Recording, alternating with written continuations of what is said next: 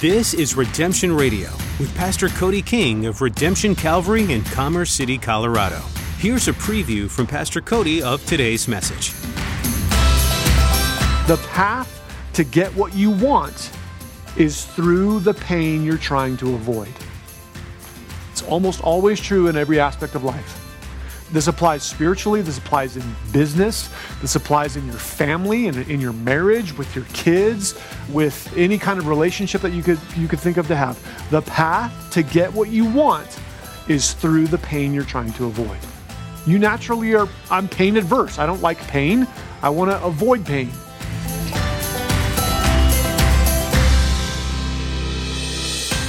Nobody likes to go through tribulations. We would all avoid them if we could. We want our lives to be absent of pain, but that's not the world we live in. Today, Pastor Cody reminds us that Jesus promised we would experience tribulations as we follow him. But, as Pastor Cody explains, the suffering we endure as we follow Christ is not in vain. In fact, God allows us to experience this suffering for a purpose. He doesn't let it go to waste. Instead, He uses our tribulations to build us up for our own good. Now, turn in your Bible to the book of Romans, chapter 5, and join Pastor Cody for today's edition of Redemption Radio.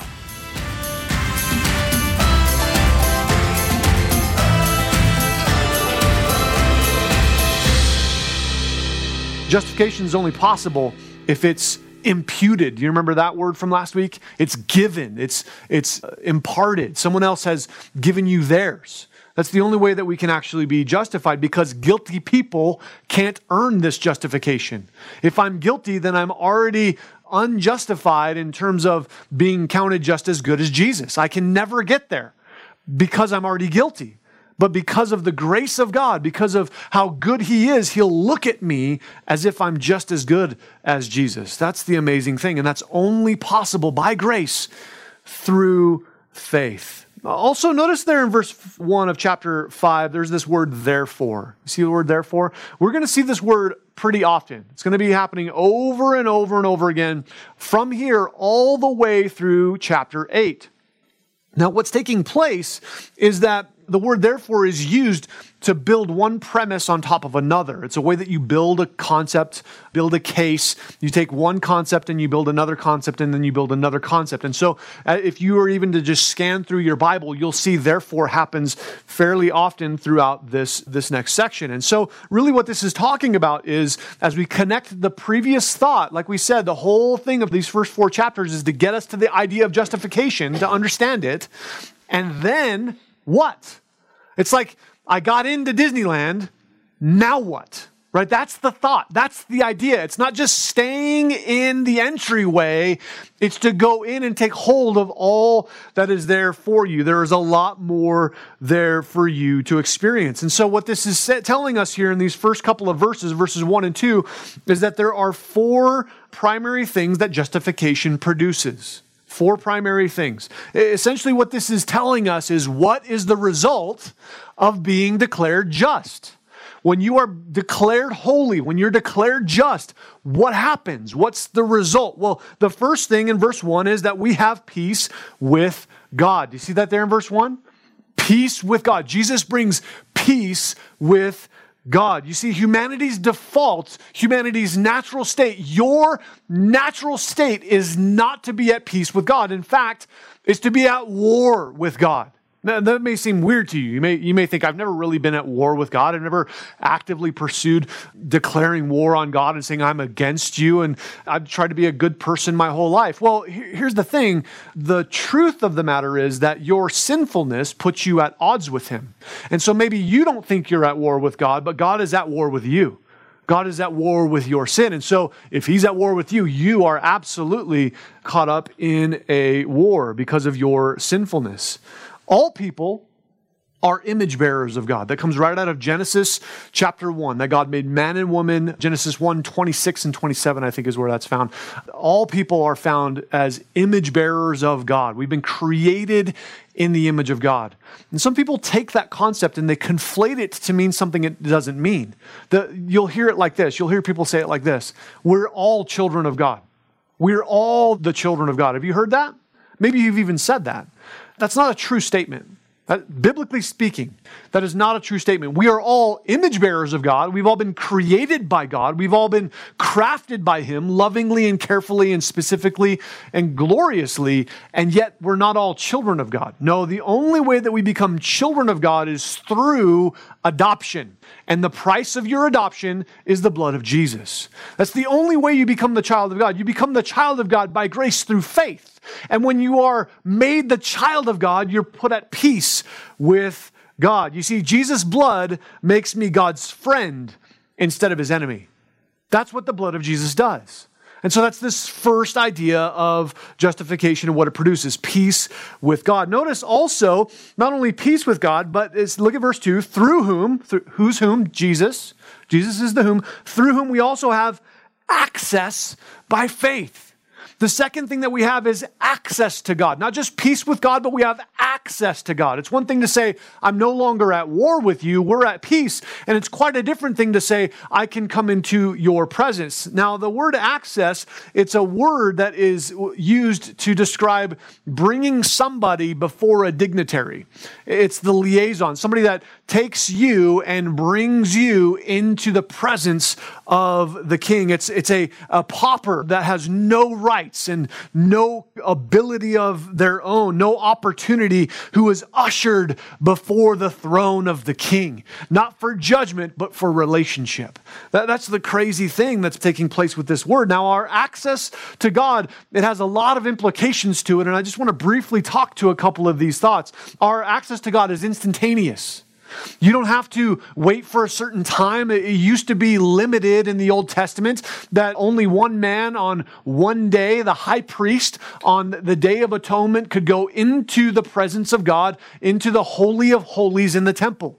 Now, that was only accessible to him, that one guy, on that one day. The rest of humanity was not given that kind of access. And yet, because of Jesus, we have immediate access. Think about that for a minute. You can, at this very moment, come into God's presence. At any moment in time, it doesn't matter if you wake up at three in the morning and something's on your heart and mind, you can pray immediately and you're in the presence of God. It doesn't matter if you're driving your car, it doesn't matter if you're at work, it doesn't matter if you're changing your kid's diaper or whatever it happens to be. You have immediate access to God. It's instantaneous, it's perpetual. It, it's not something that's just, you know, here today and gone tomorrow. It's not something that, you know, I have to wait for a certain timing, but it's just perpetual access that I have to God. It's, it's individual. It's not something that's a group. It's not something that, you know, they have access to God or those people over there or when I go to church, then I have access to God. No, it's individual. You individually have access to God, which is mind blowing when you think about all the people on the planet and that God can make himself available simultaneously to all of us at once. It's crazy the way that he can do that. It's individual and it's eternal. It doesn't fade away. It doesn't, it's not like it's going to stop one day. It's not like, you know, if you had access to some sort of dignitary, let's say you visited a king or a president or somebody and, you know, you had some time with them, you would only have a very short amount of time. Someone's going to be watching the watch and, and timing you and saying, okay, you're done now. Time to get out of the presence of this person. Not with the Lord, not with God. Jesus, because of his blood, provides you access to God eternally. What an amazing idea. It's not temporary and it's not restricted. Jesus' blood gives me the privilege of God's presence. Thirdly, we have standing before God. That's what the idea of justification does. It produces standing before God. Look at verse 2 again. Through whom we have access by faith into this grace in which we stand. This grace in which we stand. We have standing before God. Salvation and sustaining our lives are given by God that he gives you salvation by grace, that he gives you this, this sustaining of your life. He keeps you saved, he keeps you in Christ. It's not something you do, it's something he does. And in this, the ground that you stand on is his grace. The, way that you're able to even stand before God is because He is so gracious. You don't deserve it. You didn't earn it. He's gifting it to you. He's allowing you to be in His presence because of his grace. Your position is given because of his graciousness. You see, think about it like this God doesn't just love you, he also likes you. Are there some people in your life that you love? I'm sure there are. Are there some people in your life that you love, but you wouldn't necessarily choose to spend time with? I'm going to guess there's probably some people like that in your life as well. See, those people that you wouldn't necessarily choose to spend time with, you love them, but you don't necessarily like them. And I think some people have a view of God that way. That God loves me because He's God. He kind of like has to. It's just this thing where God loves everybody, and so God has to love me, I guess. But He doesn't, he doesn't like me. He doesn't choose to spend time with me. Why would He do something so crazy as that? That's, that is not the view of God. That's not who He is. He likes you, He wants to be with you, He wants to spend time with you, He's interested in you. That may be a mind blowing concept for you, but that's true. It's absolutely who he is. And when, you when your identity is secure in Christ, you realize that it's not because of your greatness that God wants to spend time with you, it's because of your justification by Jesus. That's how you're given that kind of aspect. When God looks at you, the ground that you're standing on, he's not looking at you with a scowl, with, with you know, furrowed eyebrows and a frowny face and like, I'm going to judge you. I, I, I love you, but I might like you if you would just do a little bit better. That's not who God is. No, He's looking at you with joy and a smile and, and excitement and anticipation for relationship. Here's how David Guzik says it The standing that we have in grace tells us that grace is more than our means of salvation, it is also a description of our standing before God. It's not just the beginning principle of the Christian life, it's the continuing principle of the Christian life. It's not just the beginning, it's also the continuation, our standing before God. Jesus' blood gives me the position of favor with God. That's the idea of this standing. And fourthly, as we look at these four different parts of justification, or these the four things that justification produces, it produces fourthly rejoicing in God. Look there at verse 2. It says, Into this grace in which we stand and rejoice in hope of the glory of God. Now, God's glory, what this is saying, is the source of our hope. Do you see that there? So, so let's take this phrasing and work it backward. We rejoice in hope of the glory of God. God's glory produces our hope, and that's where our joy comes from. That's what this is declaring to us. That God's glory is the source of our hope, which produces joy. You see, there's a joyous pleasure of a life that's pleasing to God. Think about it, you know, just the, way that, you know, like from a child's perspective, that, that we, we want our parents to enjoy us. We want them to be excited about us. We want them to look on us with favor. And when, when they do, there's this joyous hope that arises within our hearts. And when we can see God that way, when we can see that God is looking at you with, with this loving joy within his heart, within his eyes, then it brings pleasure to our lives. To know that my life pleases God. That, that when I'm living a life that's not contrary to the Lord, that's lived in, in pursuit of sin and foolishness and depravity and wickedness, but instead when my life is in pursuit of holiness by His grace, by His power, by His ability, there's a, a joy unexpressible that you can't describe through any other human means that arises within the heart and the mind of the believer. You see, the pursuit of leisure or pleasure or money or power or even experiences and recreation, while they're not necessarily bad things in and of themselves, the pursuit of those will always leave you empty. They'll always come up short. They'll never truly fulfill you the way that you need to be fulfilled because you're made for more. You need the joy of God to fill your life in hope. And that can't happen apart from pursuit of Him. You see, Jesus' blood gives me a life of satisfied purpose. That's what Jesus brings. Secondly, not only do we see the produce of justification, but also the produce of tribulation in verses 3 through 5. Look back at verse 3 with me, if you would. It says, And not only that. Now, now pause for just a second. Think about that phrase. Not only that, did you listen to what we just went through? Doesn't that sound like a crazy, amazing amount of stuff that you're thinking, that's more than enough? That, that's way more than I would have even thought to ask for. And yet, that's what's been provided me by the blood of Christ.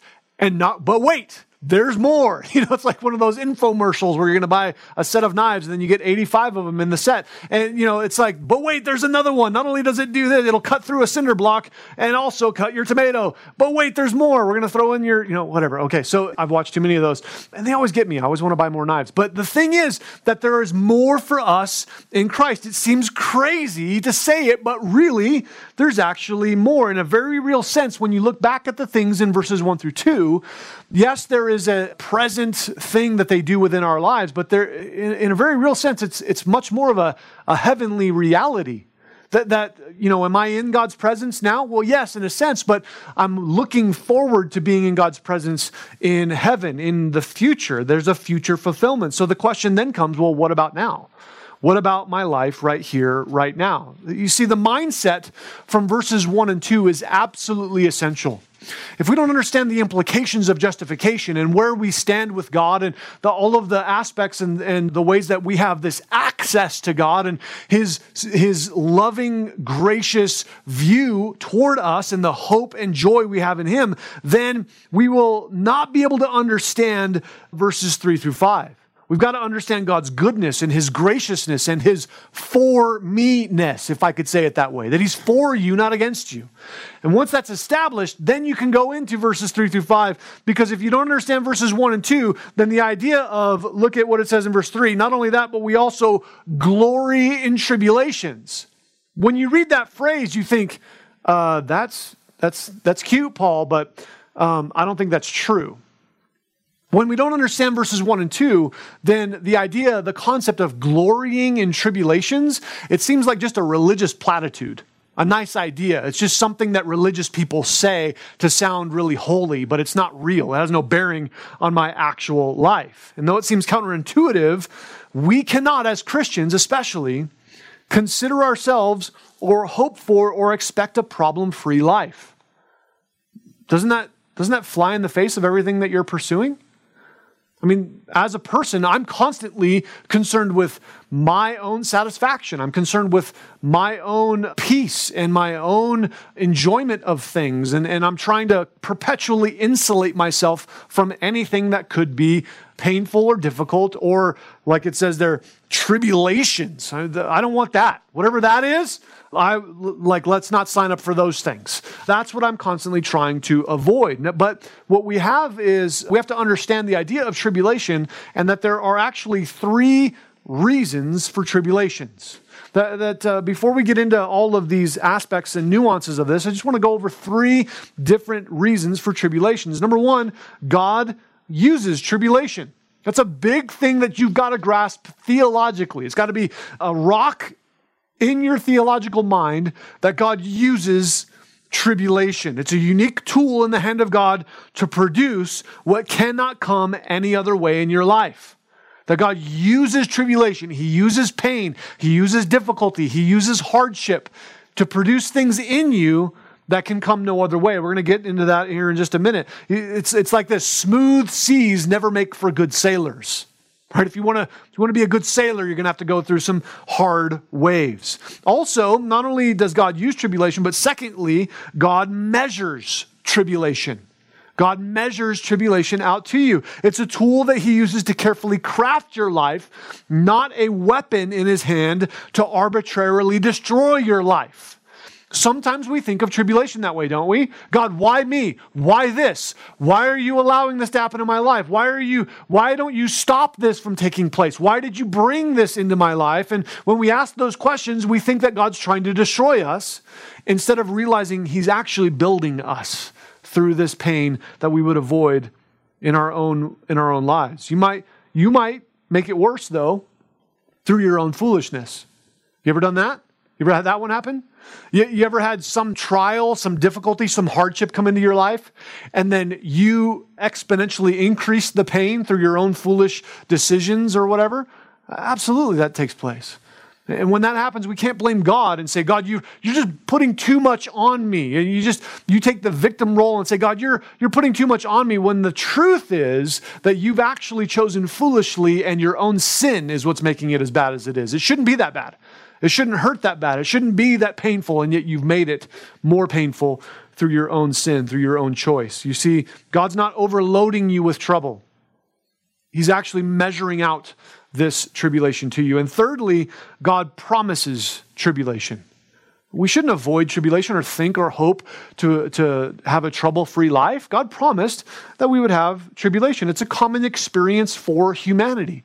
Uh, all people go through troubles. All people go through hardships. Why would we think that just because I became a Christian, now it's going to be puppy dogs and, and rainbows and unicorns my, for the rest of my life? And then I'm disoriented when bad things happen the reality is, the truth is that that's, that's me trying to live in a non real reality. It's a common experience for humanity. And, and in John 16 33, Jesus actually promised, He said, You're going to have trouble.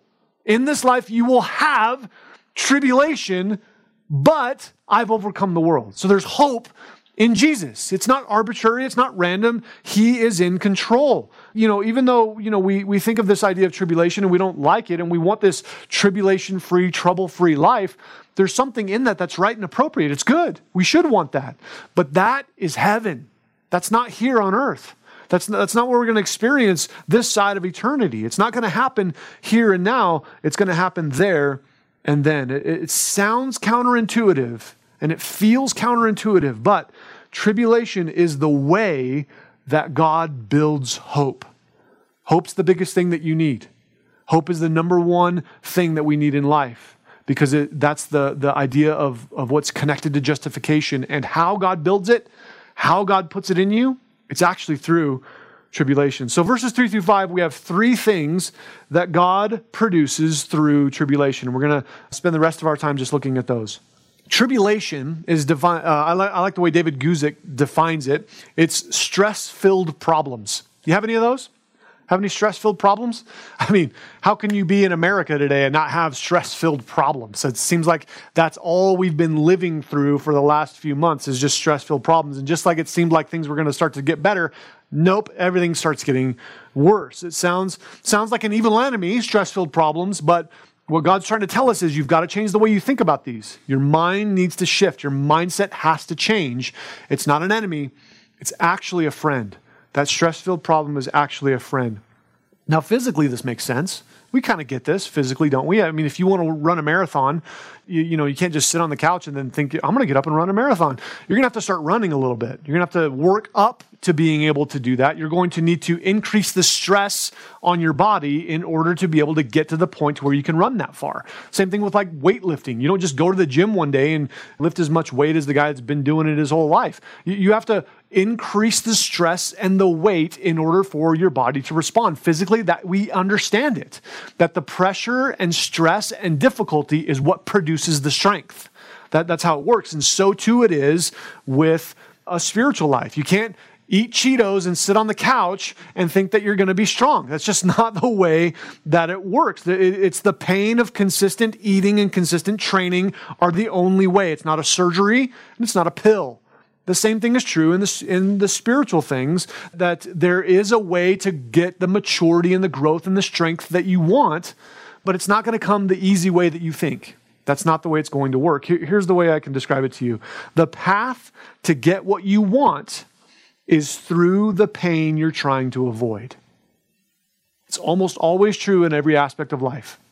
This applies spiritually, this applies in business, this applies in your family and in your marriage, with your kids, with any kind of relationship that you could you could think of to have. The path to get what you want is through the pain you're trying to avoid. You naturally are I'm pain adverse. I don't like pain. I want to avoid pain. And yet, I've got to willfully go into it in order to get the things that I want. You see, tribulation is the path, not the problem.